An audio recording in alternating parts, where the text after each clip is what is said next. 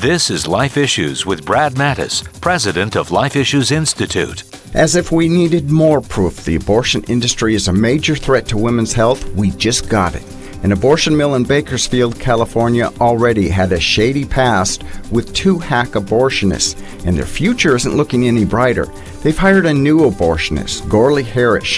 His history includes 13 medical malpractice suits, ordered to undergo retraining, fined for lying about completing required training, surrendered his medical license, and was treated for an alcohol addiction.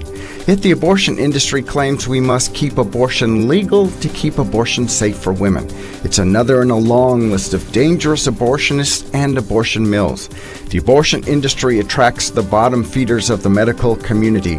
It's time to end the tragedy of abortion in America. Like us on Facebook at Life Issues and stay informed, more informed than you've ever been.